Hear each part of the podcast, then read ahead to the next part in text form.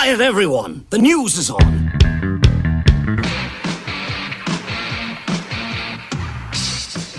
Stevie Nicks is getting her own Barbie doll. She made the announcement to fans at Madison Square Garden, said that Mattel approached her about a year ago with the idea.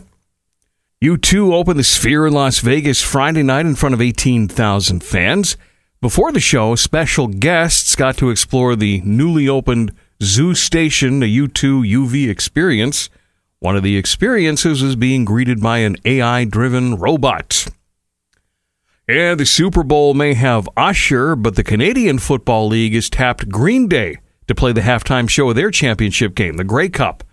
By the way, Green Day also teasing new music for later on this month. As you probably heard, Aerosmith had to postpone the rest of their 2023 dates on their farewell tour because Steven Tyler has a fractured larynx. The band plans to reschedule all the shows for some time next year. Tyler, currently undergoing treatment and needs time to recover. And finally, 60 year old Duane Keffe D. Davis has been arrested for the 1996 murder of Tupac Shakur. Davis is allegedly the one who orchestrated the shooting, although he wasn't the gunman. And that's your music news. Remember, if you miss it, it's available on demand from our website, thebusrocks.com.